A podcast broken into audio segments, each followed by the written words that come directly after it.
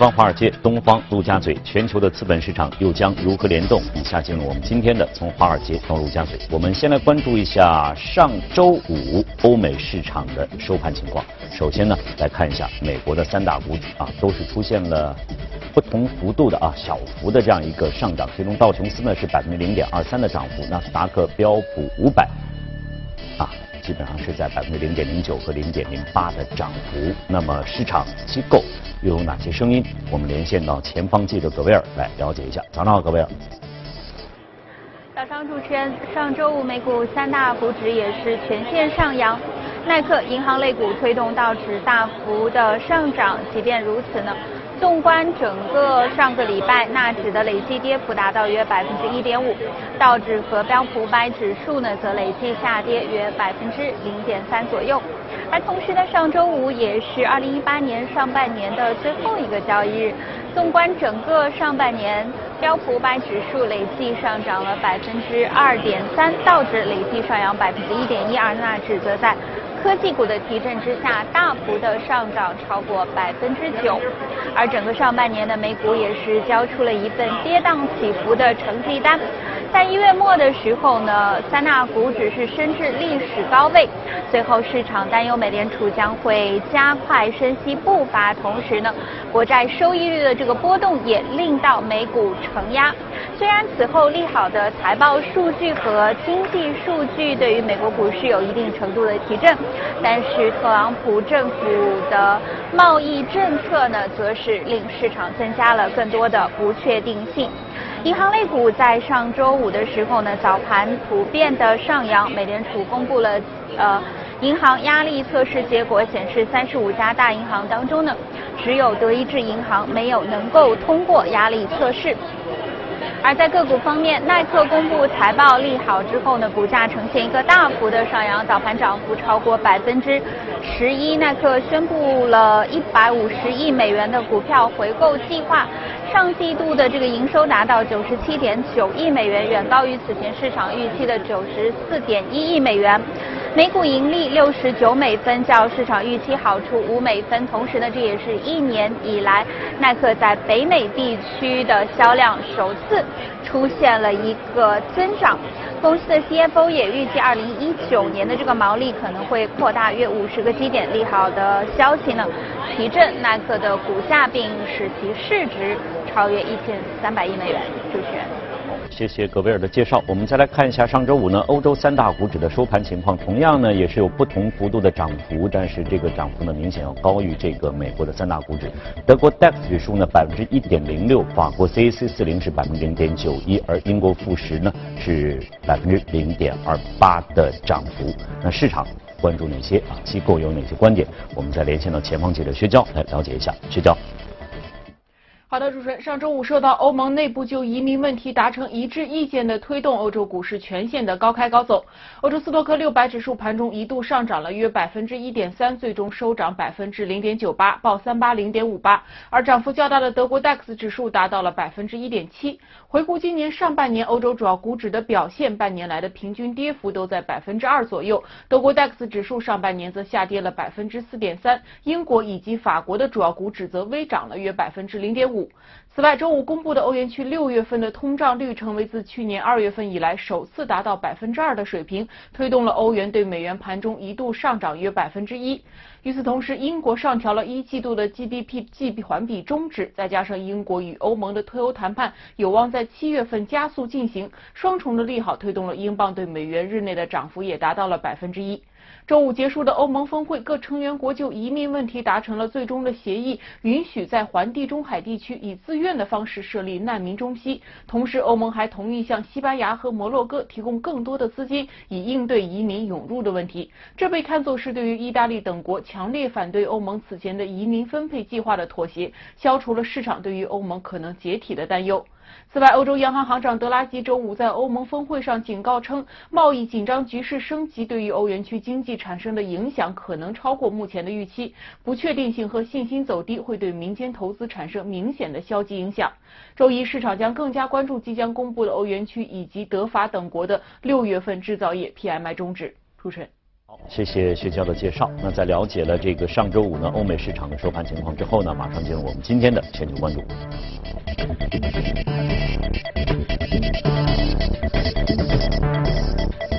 好，今天呢，我们将和秦毅先生一起来关注一下全球的热点话题。但是好像这个周末呢，在整个的全球的政治和经济这样一个市场当中呢，呃，相对比较平静。可能大家更关注的是在这个俄罗斯进行的。整个的这个欧呃世界杯的淘汰赛，而且好像是一直在说这两天拔了两颗牙，葡萄牙、西班牙。但是不管怎么样啊，特朗普没有发声，呃，没有在这个推特上，没有在在在发出更更让人觉得哎很担忧的声音。但是实际上对整个的这个呃包括新兴市场来讲，嗯，这种延续的担忧还是在的，问题还是没有完全的解决掉。对，因为今年我们看这个新兴市场是吧，它的股票是下跌的，对，汇率也下跌，像阿根廷也好，股债双杀，我们经常会提到对，包括印度、印尼啊，这些都出现了一个比较大的一个恢复。但是呢，如果我们从一个比较长的一个时间段来看，比如说从一零年到一八年这么八年时间来看，其实新兴市场它的一个回调，每年的回调都有啊，除了。我们看到就是一六跟一七年，因为这两年的话，相对是一个股票的比较牛的时间，嗯嗯，那么波动也比较小，那么高点跟低点的回调幅度是比较小的，是吧？但是呢，你从正常的，一、一二、一三、一四连续三年，它的高点跟低点的回调都都在百分之十八左右，嗯，那么一一年要更大，要百分之三十，包括一五年也要接近百分之三十，所以我们来看到，那么一六跟一七年两。两年股票连续上涨之后，它还是累积了一个比较大的一个获利盘。嗯。那么其实到一八年的话，大家都觉得就是处在一个高位，市场会有一个回调，只是没有想到会在今年这个上半年的时候已经就完成了这么一个回调，而且幅度的话，目前来看的话是百分之十七左右。嗯。其实这样的一个幅度，以我刚刚所说的从历史的角度而言，这是一个比较健。健康的一个回调，中中间的这样一个一个，都处处于一个中间，因为但是呢，就是说一个不确定呢，就是说因为今年还没有走完，刚刚走到六月份，那么接 对一半的时间，那么接下来的话，可能那个贸易战的话，可能还要演绎，那么是否这样的回调已经提前反映了这样的一个？那咱我们可以去看一下。嗯嗯。当然呢，我觉得另外一个数据啊，就是说，呃，就是说看一个资金的一个流入，是吧？那我们都知道，过去三年，这美股涨得非常好，对，是吧？那么从三年来看的话，美国的整个一个 ETF 还就是全部的一个流入资金的话，有九千七百多亿美金。嗯嗯。啊，那么你对应它期间的话，它的一个股指的话是上涨了百分之三十。那么，对应它一个二十万亿美金的左右一个就是市值的而言，那么这似乎就是一个资金的一个推动，嗯嗯，就不断的资金流入，然后的话，估导致一个估值的一个提升，啊，当然可能也有企业业绩自身的一个提升，那么达到了。当然我们看第二个就是日本，日本的话是有一千两百多亿美金，是吧？日本也是一个资金流入，那么。从三年，我们中国的话流入了一百七十亿美金，其实还是排在比较后的。那主要可能就是一六一七年，相对来说正好我们有一个去杠杆，股票去杠杆，那么相对来说大家比较谨慎。但是呢，我觉得比较好的话就是说，从二零一八年今年至今来看。上半年美国的整整个 ETF 是流入了九百多亿，九百七十亿美金。日本的话是第二，是排在两百多亿。中国的话其实已经是第三名了，已经是一百八十亿了，就是。所以三年的话只流进来一百七十，光整个一个上半年就流入了一百八十亿。所以我觉得整随着这个股指的一个下跌啊，其实外资啊也好，就是海外的资金也好，其实它还还是一个大踏步的一个进来。嗯。当然。就是说，从上周我们看到，就是前两周是吧，资金有一定的一个流出。其实我们可以从沪港通啊这些持股名单中，对呃，也有一些热门的一些股票，可能也有百分之十，它大概是流出了二十多亿。但是呢，整体今年还是一个资金的一个正流入，是吧？规模而且是比较大的。所以我觉得这样的一个趋势的话，一年就流入，那么后面还有几年？还有。还，如果我们再来演一个两三年的话，我觉得中国还是相当值得期待的，因为毕竟估值啊各方面处在一个相对来说一个低位，就是那秦毅用这个从一一年一一零年一一年的这样一组数字，一直到现在的数字，也就是说，实际上在今年出现的上半年出现了这样一个波动的话，从历史来看还是属于比较正常的，比较正常，但可能是除了它的内因之外，外因加上去，可能大家哎呀，可能是比如说美国的这个这个一系列的政策税改也好的，那么可能。大家把这个可能忽视了这个内在的一些因素，就是它的一个历史的这样一个延续性。对啊，但是呃，或者说我们经常会说的股市晴雨表，可能是已经提前反映了反映了这样一个事情。但是已经见底之后呢，可能大家的这个呃意愿会会会更为进场的意愿会会更为强烈一些。见了这样一个情况，所以在这个环境当中，也许我们在一个很恶劣的环境当中，会看到一个。很好的一个前景，在逐渐逐渐的接近我们的现在这个市场的情况。对对。但是会不会，实际上还还大家还会担心，嗯，就是特朗普还会出什么其他的一些一些招数？比如说，实际上现在呃，我见到我的记忆是前两天好像美国的车企也是对特朗普的这样一个对于汽车征税的政策也是出了一些反应。嗯。对于说也会造成我们自己自身的这样一个一些损失。嗯。那么还有很多的一些呃经济体，包括一些国家已经开始。做出他们的一些反制的措施，比如对美国进口的这个摩托车也好，酒类的这个饮品也好，都开始这个上调他们的这样这样一个收入。这些的意外的或者不确定的因素，嗯大概能对这个影响能占到占到多少呢这方面？我觉得就是说，整体他现在来打这个贸易战是吧？对特朗普而言的话，他的目的其实还是很明确的，就是说，所有的就是。Back to America，生产线也好，都要回归到美国。利益归我，利益回归啊！当然，他知道这个是一个比较困难，他也很难达到的。因为一旦产业各方面布局已经完毕的话，因为你的很多 multinational 的这些跨国上市企业，对对，他们本身百分之四五的收入都是来自于海外市场，是吧？那这个就是迁移，就是说他还是想希望，就是说想证明。美国不靠世界，我无所谓，但是有所谓的是你的股票市值，对，是吧？这两天下跌，其实它已经是感受到一个比较大的一个压力了。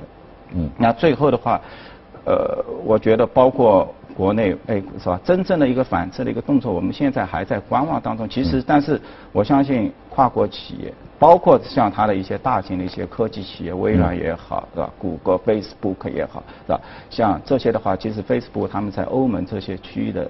营收规模都非常大，都要接近百分之三十五到四十。这个一旦有任何风吹草动的话，因为我们现在看到能够推动你美股上涨的，就是科技股啊，一枝独秀百分之九，是吧？这些大型、大型的微软啊，这些脸书啊这些，那它的任何一个市值百分之五、百分之十。那都是影响是非常。刚才我们的前方记者也介绍，在上一周当中，整个的这个道指啊，还有这个都都是下跌的，除了纳指。嗯。这个都确实是它的科技股还是非常非常强势的，在这方面。嗯嗯。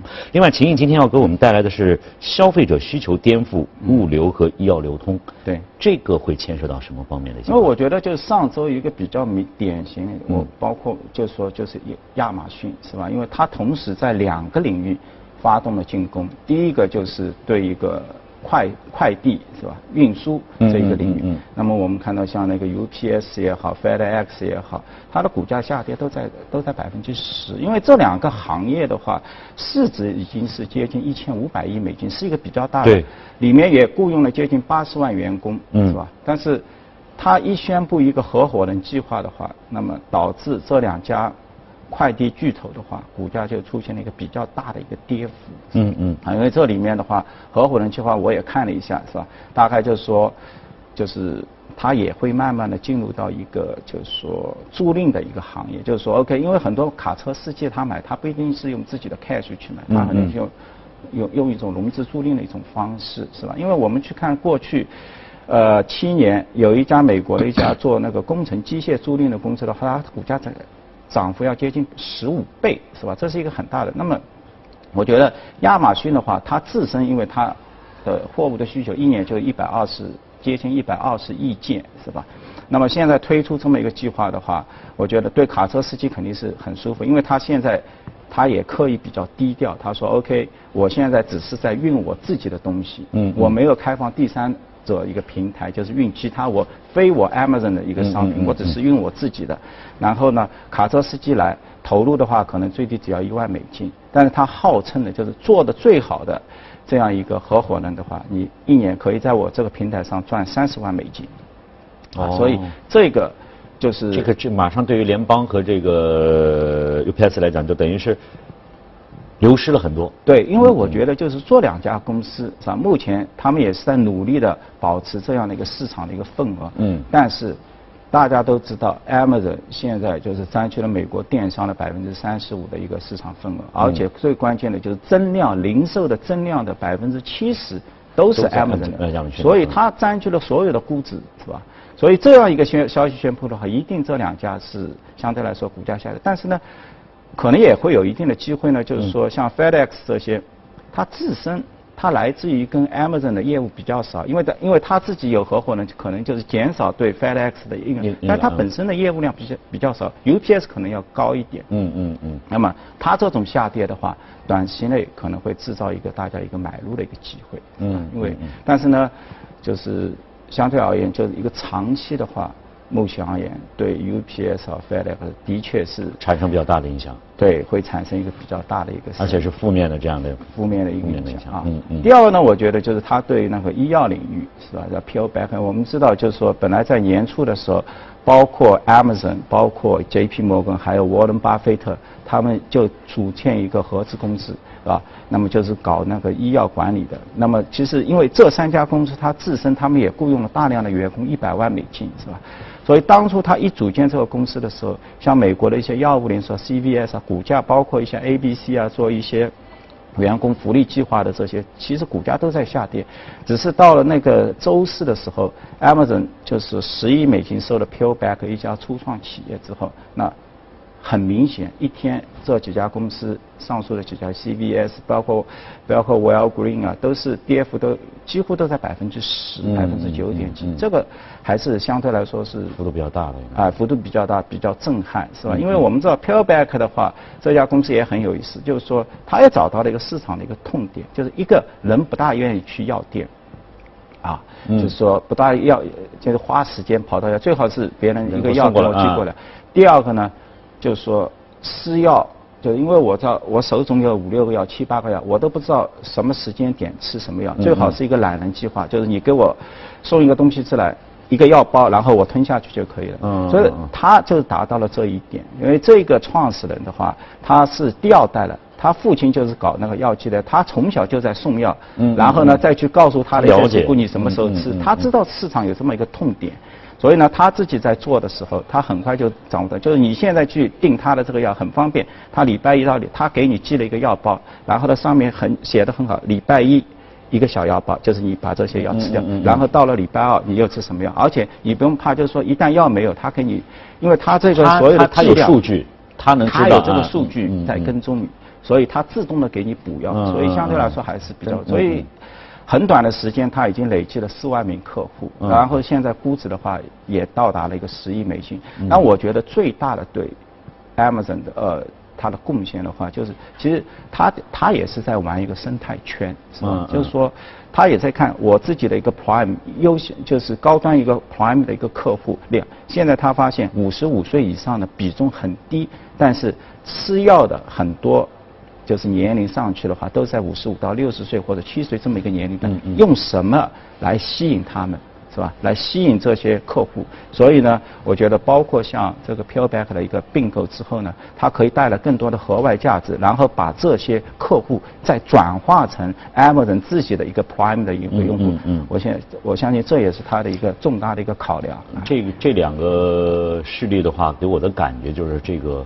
可能啊，就是越强强联合，到以后会会越来越多，然后呢，会出现不断的并购也好、收购也好，各方面的。对。一些兴起的小的，或者极有可能会大鱼吃小鱼。因为医药这个领域是所所谓电商化，就是电子化最弱的一块，就大家一直没有碰及。那现在的话，开始慢慢碰及，因为你想从一个长远来看，Amazon 所有的购物你都在上面，你的饮食所有的数据其实它都获取了。因为我看到谷歌有一个数据，就是你输入进去，你几乎可以知道你的死亡的年龄。当然这有些夸张，但其实它也在向所有的世界就证实我有多么强大的一个数据的这个支撑的实力在这里，对吧？因为你从从小开始，你所有的是你的用药的数据，它都给你保存好，是吧？所以这个是一个像。很 powerful 的，包括对 Amazon 未来自身的一个高端，它其其他一些高端的一些付费的一些呃用途，我觉得都会产生很大的影响。这个我记得我们在节目当中也说过，这个数据的这样一个发生之后呢，让我们。可以期待未来的生活是多么的这个方便、便捷、美好。但是从另一方面来讲，也有一点恐怖的这样一种感觉。也就是像比如说，我吃什么药，我什么时候吃，你都知道。甚至以后我我什么时候要老死，你都知道。也也从某些方面来讲，还是有有一点有一点可怕的。另外的话，我们看到就是说。上周的话，其实道指的压力是比较大的。为什么？因为它刚刚加入了 Well Green，就是其实道指这家公司百年以来很神奇，是吧？就是说，它就用三十个股票，就很好的 copy 了美国的这个经济的一个增长。你跟包包括跟标普五百相比，因为它没有什么科技股，但是它始终这个股指啊走得很，所以它很慎重的加入了一个 Well Green。所以所以大家也会产生到，就它只只用这么几十家的公司，它就整个就。描绘了整个的美国的一个一个商业的一个版图在这里面，这个大家也是比较比较奇怪的这样一件事情。嗯。对，所以呢，我觉得当然你可以去考量，因为它跟标普的五百的话，一个是市值加权加权，一个是价格加权，所以呢，它是以价格作为权，它不看你是公司的一个大小，它是看价格。所以呢，Well Green 的话，它只有一个六七百亿。美金左右的一个市值公司，那么像道指，它把它加进去，肯定有它的考量。为什么不加其他的？就是认为它肯定有 potential，是吧？而且在一个市场一个高位的时候，要冲入一些有比较有 potential 的公司，把基一果断的把它换下去，是吧？所以呢。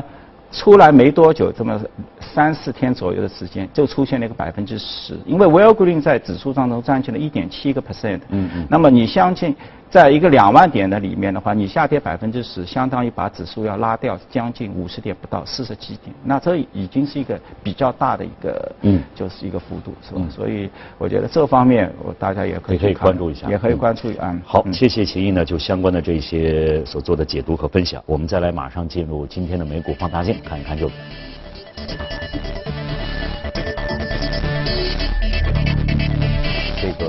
刚才我们的前方记者提到的啊，在这个上周五的整个的盘面上表现非常出色的，大家非常熟悉的体育用品耐克啊。对。呃，我觉得周五的上涨是非常，所以刚刚我们也提到耐克，它也是道指的一个成分股。嗯。那么，在耐克没有涨之前的话，道指可能就是说。半年度它是一个下跌的，就是说其实它幅度是负的，但是因为耐克在指数当中它占据了百分之二点二，其实我们去计算一下，仅耐克上涨了百，它是一个一千两百亿市值的公司是吧？它上涨了百分之十，百分之十一，相当于把这个指数的话拉高了近五十点。嗯，啊，所以这就是我刚刚说的道琼斯指数的它一个神奇的一个地方是吧？它的一个上涨实在太多，因为。但另外一个方面，我们看耐耐克它自身啊，其实它也是蛮比较坎坷。为什么我说呢？其实一一家很优秀的公司，但是你从一五年一五年的十月到一七年的十月这么两年的话，几乎美股大概大涨，耐克其实它是下跌了百分之十。作为一个道指成分股股的话，我相信它的压力肯定是非常非常大的，是吧？下跌百分之那中间是谁好？那肯定是阿迪达斯，代表了一种休闲啊。它它阿迪达斯的话是上涨了百分之一百八十，嗯啊，耐克的市值是跌了百分之十，那么一个是涨了两百亿美金的市值，一个是跌了一百五十，压力几乎可以说就是你的失去就是它的获取，对对。但是呢，我们看今年开始，从一七年的十月到现在的话，阿迪达斯是跌了百分之三，因为它可能上涨幅度比较大的。Nike 的话是涨了百分之五十五，啊，今年就是耐克涨得非常好，是吧？那其实。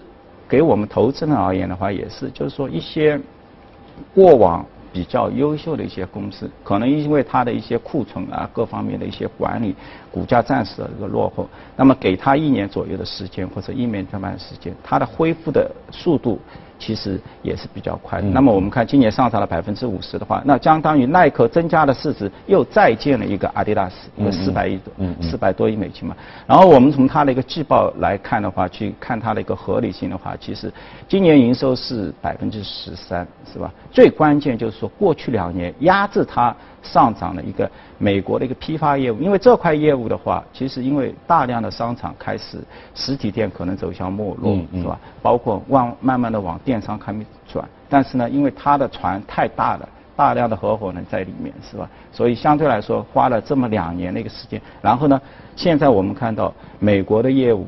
它已经出现了三个百分点的增长，那同比呢？去年这个时候的话，它是下跌百分之六，所以这是一个很大的一个强心针，是吧？因为其实它在海外的一些业务一直非常好，你看它做国际市场，今年还是增长了百分之二十三。就看我们的国内内地地区。对这个大中华的话，上涨百分之三十五，所以这个是非常好的，毛利率也在上升，涨了六十个基点，百分之。百分之四十四点七，依旧是非常的一个盈利。然后再看它的一些新产品的话，新产品像 Air Vapor，包括像 Reactor，包括像那个 Air Max 二七零这些新新新产品，就是说它的这些新产品里头，而且这些都是非常高端的产品。所谓高端的话，它的售价都超过一百三十美金。嗯嗯。所以它不是一个商品。然后很多时候我们买一个两三百块钱，其实它就是一个商品，没什么利润的。它的鞋。我们在国内去看这些鞋的话，可能都挂到一千两百块，还是很多人去买，是吧？所以这些高端的能够带来高附加值的产品，提供了整个它自己增量的百分之八十，所以是一个非常有素质的这么一个。这个就给我感觉就好像这个市场是永远在这儿的，这个你上两年，我上两年，这个好像大家有风风水轮流转的一个感觉，但是都是在拼。拼一个，你怎么去适应市场，适应新的这样一个客户的这样一个要求是非常对。所以呢，就是说也做出了整个一个体育板块还是相对来说值得投资的。就是你在 Nike 上面你找不到投资的时候，你提供了阿迪达斯。对。然后阿迪达斯相对高位的时候，你又看到 Nike 又起来了，因为大家不断的创新的业务在做的。那最后的话还提到就是它也提供了一个股票的一个回购计划，是吧？我们看到也非常好啊。好，今天呢非常感谢秦毅呢就市场啊，包括这个公司方面呢所做的解读和。